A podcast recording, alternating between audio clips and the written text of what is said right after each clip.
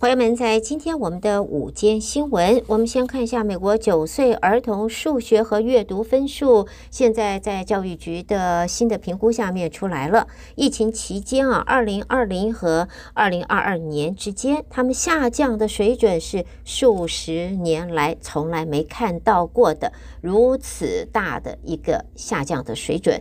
朋友们听到了以后，大概都跟我一样心惊胆跳啊！这也显示了 COVID-19 的疫疫情爆发两年之后，美国的教育所面临的一个艰难的一个现状。这些的评估是美国国家教育进步评估的阅读和数学考试长期趋势评估的一个部分。那么，它通常也被称为国家的成绩单。那么，这回看起来成绩不漂亮，成绩不大好，成绩。是绝对有问题了。好，我们也看到呢，这个评估说呢，与二零二零年相比，二零二二年的平均分数在阅读方面下降了五分，数学方面下降了七分。这是自一九九零年以来，在阅读方面出现最大幅度的下降，也是在数学方面出现的第一次的往下降。美国教育部长在。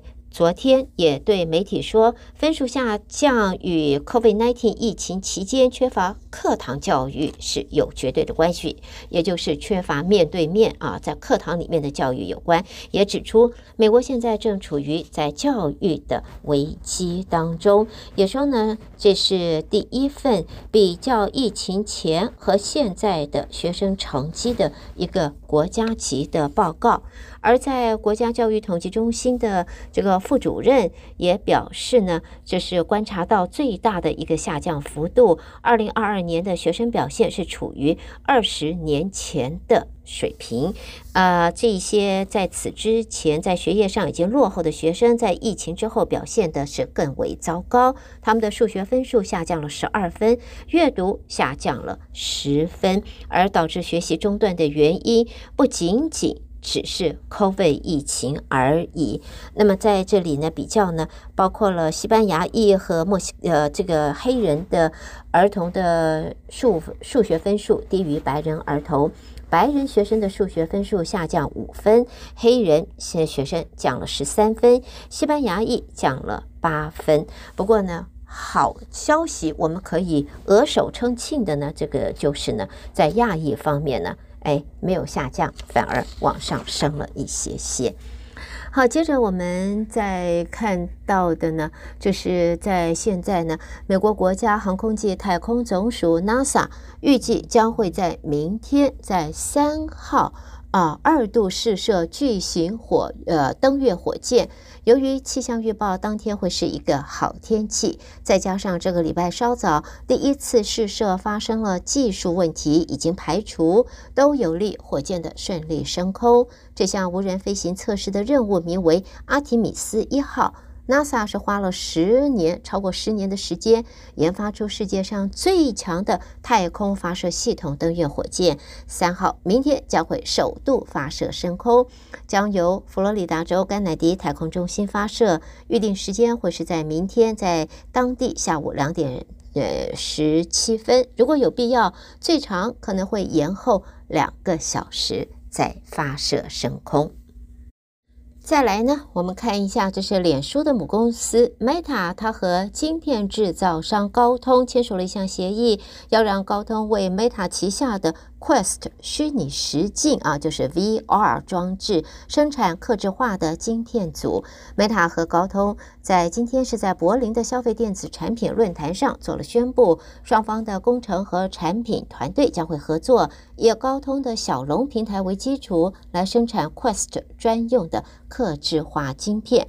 Meta 的执行长祖伯克也说，有别于手机，建构 VR 是。空间运算成本与形式因素的全新多维挑战，在现在我们还处于元宇宙的早期阶段，这种深度的技术整合将会有助 VR 朝多功能运算平台往这方面迈进。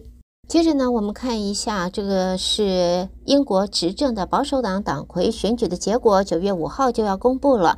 英国外相特拉斯是最被看好的，不过媒体则说，欧洲预期特拉斯会成为英国下一任首相，同时又感到愤怒和不安啊。欧盟外交官说，随着乌克兰战争和通货膨胀往上狂飙，最不需要的就是另外一场英国脱欧之战。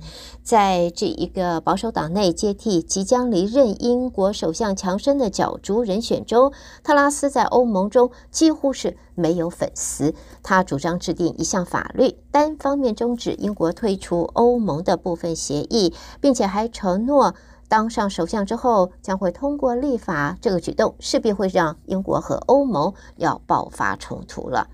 好，我们的新闻最后来反过来看一下跟美国的经济。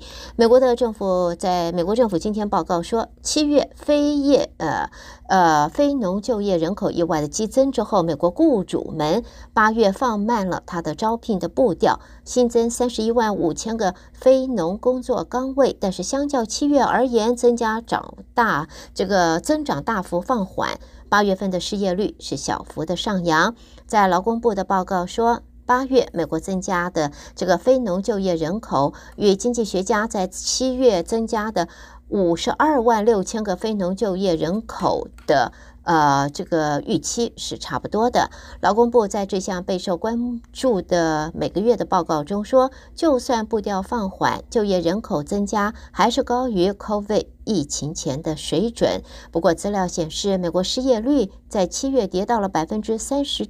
三点五之后，八月回升到百分之三点七。好，最后看到的是我们的这个股市三大指数今天开盘小幅上扬，那么在反映是八月就业报告符合预期，没有大幅的升温，也促使投资人押注联准会可能不会进一步强化鹰派的立场哦。不过也由于就业基调还是强，对工资和通货膨胀上升的抑制力道是有限的。预料九月份 Fed 第三度的升息还是会是三码。好的，朋友们，这就是带给大家在今天我们的午间新闻。胡美健为朋友们编辑播报，谢谢您的收听。稍微休息一会儿，欢迎继续收听接下来的节目。